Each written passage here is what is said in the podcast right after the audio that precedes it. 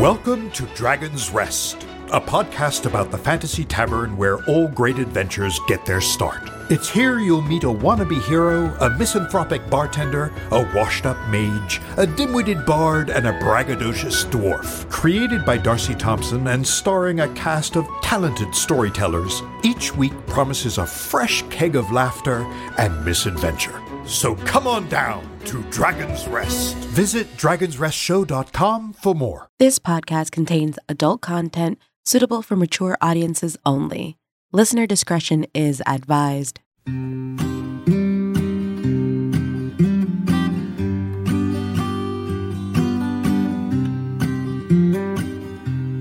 But I ain't like that anymore. I don't kick off like before. I'm more relaxed. I'm all formed. I a Welcome, fire traveler, to the morbid forest.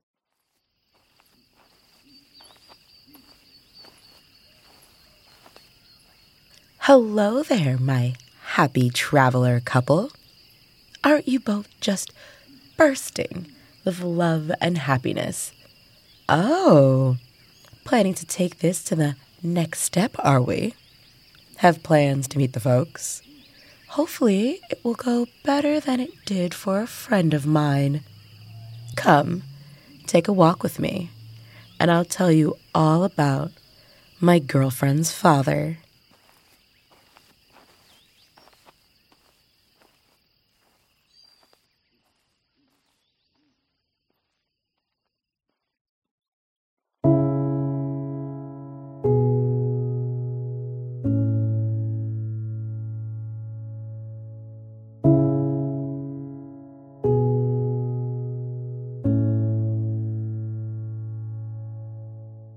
The worst part of any buddy relationship is the moment you have to meet the parents. Such was the case between my girlfriend and I. We were madly in love and felt like we were cresting that region of forever love, so I brought it up to her. I was expecting hesitancy, even some mild resistance. However, nothing prepared me for the absolute mortification rippling across my girlfriend's face. You can't meet them. I reared back in shock. You're joking, right? I don't I don't think they're not going to like me. It'll be fine. She shook her head and began to back away, her body racked with fear. No, you just. You just can't. Trust me. If you love me, you'll let this go. It's not necessary. Okay, okay. We don't have to do the whole meet the parents thing, okay? The relief on her face was so immediate, it made me see stars. As the years progressed, I forgot all about the incident. Our love blossomed in the most fragrant roses, similar to the perfume she always wore. Our home constantly smelled sweet, like a field of jasmine. It filled my heart with an abundance of warmth, and it didn't take long for me to decide on a proposal. Now, I was a traditional Southern boy, and my love's request to leave her family well enough alone just did not sit right with me and my strong values. I should have seen the signs. She had a few friends and never spoke of her family ties. Yet, my meddling mind tossed and turned each night my proposal date drew near, leaving me, at the time, with no choice. I'll be back later tonight, okay? I can't wait for my surprise. My love kissed me on the cheek and bounded out the door. Now was my chance. At the age of information access at one's fingertips, it was surprisingly easy. Almost laughed even to track down my girlfriend's father. My stomach dipped at disobeying her wishes, but I had to do the right thing. She'll be happier in the end. She'll see.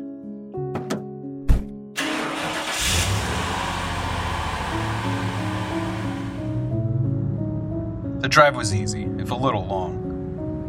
I didn't mind. It gave me plenty of time to rehearse my speech to the wide open plains. As I pulled into the dirt driveway, I was a little taken aback. The home was barely a rundown shanty. The paint had grayed from many harsh winters. Some of the windows were speckled with boards, nailed in haphazard patterns across the face and side of the home. Unlocking my phone, I double checked the address. Nope, this was the right place. I knocked on the door, the sound of shuffling feet and muttering squeezed from the cracks under the door. I moved back a step just as the door swung open wide, revealing a frumpy, hunched man in a poorly buttoned shirt. His annoyed tone and overtly assessing gaze had the moisture escaping from my tongue. Can I help you? I coughed before replying.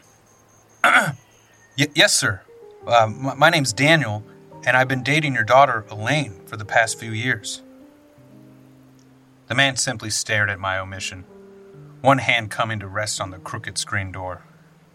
Sorry, I know this is coming straight out of left field, and, and, and I know we've never met before, but I plan on asking Elaine to marry me. And it, it just didn't seem right uh, without coming to you first. I know I I know we never met at all, but I wanted to do this much if Elaine and I were going to take the next steps in life. I was rambling, my words coming out all jumbled and not in the smooth, rehearsed speech I had prepared on the drive over. What did you just say, boy? I was so startled by the question, I only stammered and replied, "E- Excuse me? I asked. The screen door swung open, its face smashing into the side of the house, so hard flakes of dust rained down from the porch overhang. Elaine's father stepped through the withering door frame, his knobbly fingers digging into my shirt to drag me close. His eyes were ablaze with rage, but the edges were clouded with a deep rooted sadness I nearly choked on. Are you on drugs or something, huh? Or is this some shit twisted joke? Who put you up to this, huh? I panted on his words, my mind trying to grasp his reaction but coming up short. No, no, sir, I swear. This isn't a joke. I, I'm really dating Elaine, I swear. Elaine's soft voice filtered through my mind, warning me against coming here, pleading with me to heed her warning. However, I was too stubborn to listen. For a moment, the man froze, hands shaking within the folds of my wrung out shirt. We stood for a moment, breathing each other's air, eyes never wavering. With a sound of disgust, Elaine's father pushed me away, my feet faltering on the uneven floorboards, sending me tumbling down to the short flight of stairs. As the dust settled, Elaine's father scowled down at me, eyes filled with malice. My daughter died seven years ago, you worthless sycophant. And I ought to kick your ass until you tell me who put you up to this shit. Because it ain't the least bit funny. Now get off my damn property before I change my mind. With that, the old man climbed the steps and slammed the door to his house. My drive home was a blur. Elaine's father's words whirling around and around on a perverted merry-go-round. My daughter died seven years ago. My daughter died seven years ago. My daughter died seven years ago. As I stepped through our home, once filled with warmth, all I found was an Arctic house and the lingering, sickly sweet scent of dead jasmine in the air.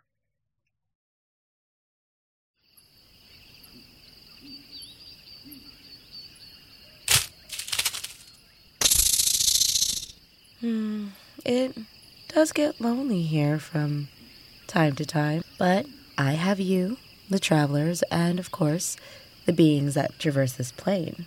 So I do my best not to dwell on my more human emotions. of course, I still love you, my one eyed friend. The better question is do you love me?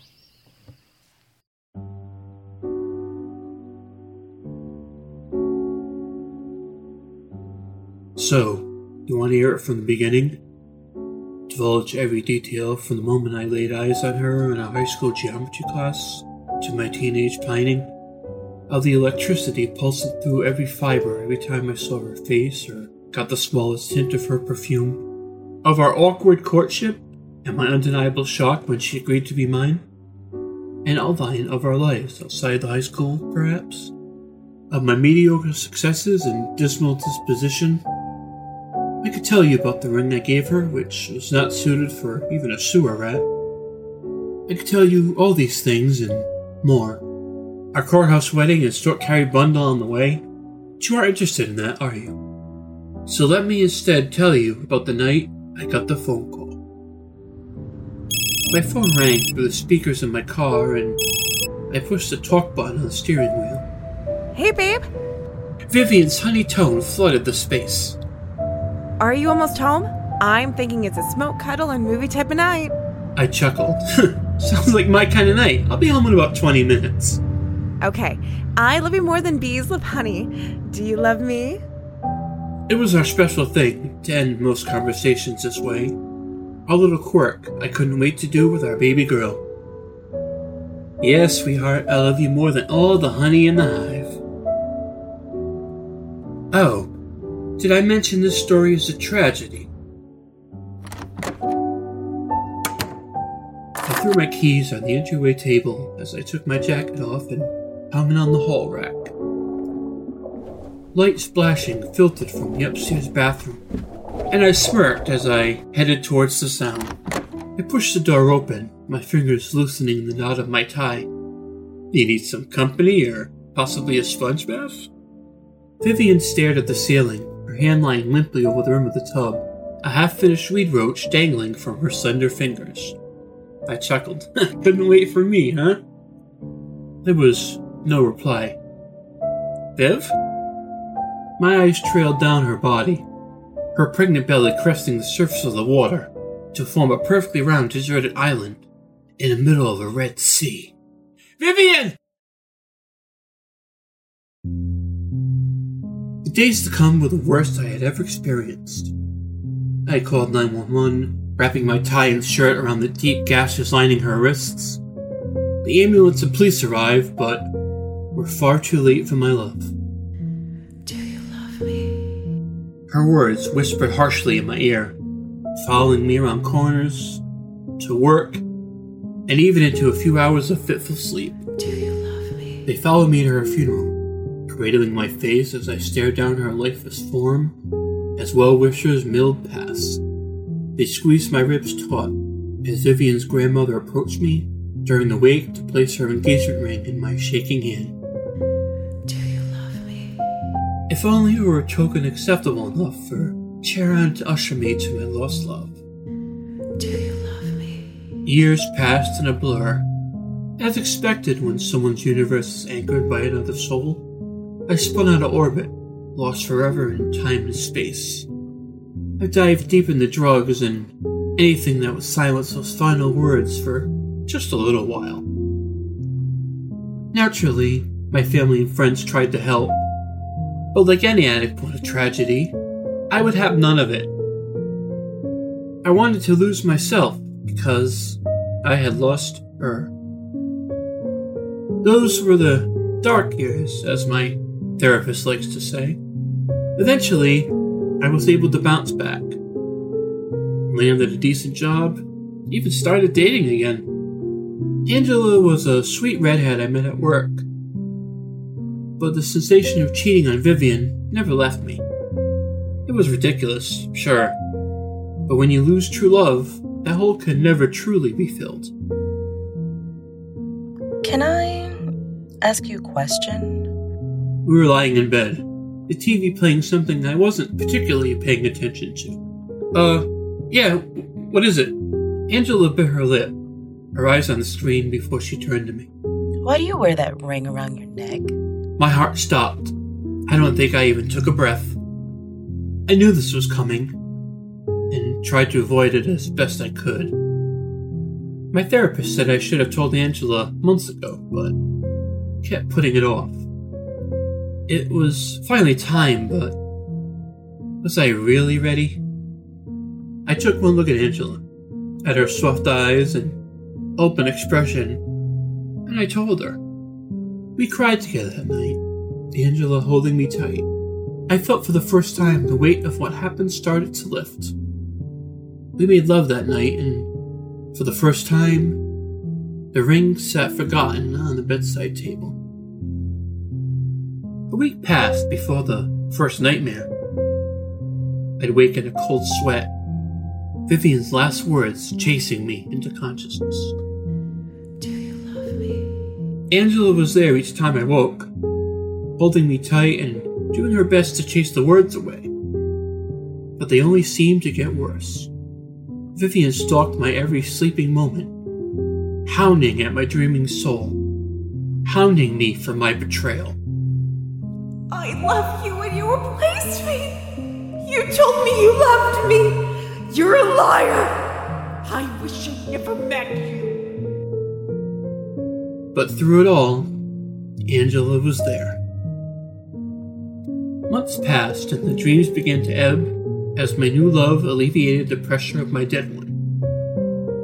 I knew it wasn't healthy for me to hold on to such a strong tragedy. Angela and I settled into normalcy as we moved into a small one bedroom apartment. I tried to move forward. I really did. But I guess I'm just a weak person. It didn't take long for the necklace and ring to make its way back around my neck. Like a salve on a burn, my soul was instantly soothed. My mood and sleep improving overnight. Was sitting at the kitchen table, winding from work, as Angela breezed through the door. I didn't look up from my phone right away, but still greeted her as I heard her untangling herself from what I'm sure was a long day, like my own. Hey, um, I was thinking about ordering from the new Thai place on Beamer. What do you think? I looked up from my phone as her footsteps entered the dining room. I startled, my eyebrows shooting off my face. Her bold red hair was gone, replaced with the deepest black I had ever laid my eyes on since. since her. you like it? She flipped the hair from side to side, giggling as I reeled on the inside. I figured it was time for a change. Yeah, it, it looks great, babe. My cheeks hurt with the weight of the lie as I crossed the room to hug her. Why? Just fucking why? My heart thrashed against my ribs as I tried to rein in my emotions. A thought crossed my mind, one from the darkest corner. Did she think by dyeing her hair like Vivian, I would love her more? That was absurd, right? It was stupid to think that way. Angela would never do something like that. But still, the thought lingered in my mind long after the meal I had barely tasted. And so the descent began. Down, down in a place I thought I would not have to live again. A life on repeat, only the characters were no longer the same. We're having a baby! Angela squealed with glee as she waved the disgusting pea stick in my face. I smiled and shuffled through all the correct responses, hating myself for not ending it when I should have. But I was too much of a coward to. Mostly, I hated Angela. A small voice inside of me told me it wasn't her fault, but my hatred's voice was far too loud. How dare she force me to stay?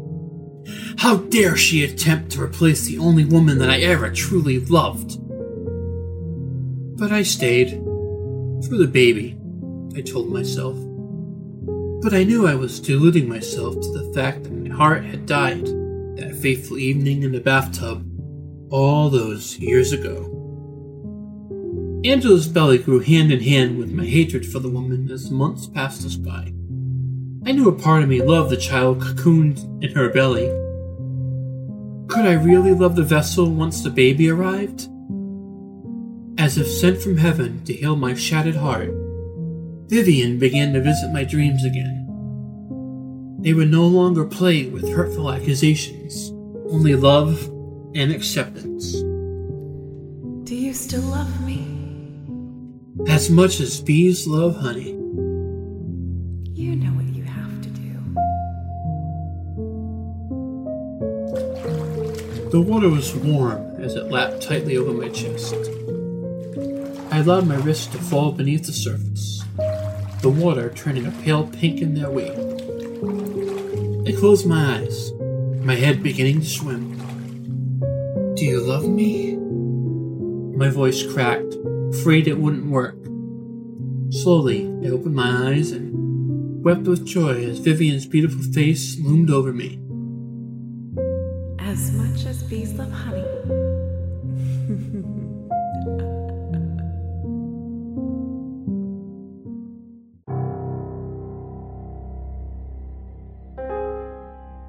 This has been a Morbid Forest production. And on this very special double feature, you've heard My Girlfriend's Father and Do You Love Me? Both were written by Sean Moreau, with narration provided by Matthew Trevino, Sean Conkling Mathot, Sean Moreau, Jen Oven, and Naomi Richards. Follow us on Instagram, Twitter, and on Discord to stay up to date on the latest and greatest with the Morbid Forest. Don't forget to rate and review on your favorite platform and help us reach more travelers out there just like you. And with that, travelers, next week is our big season finale. And we can't wait to show you what we have for you. And with that, we hope you have a very happy Valentine's Day. And we'll see you next time, travelers, on The Morbid Forest.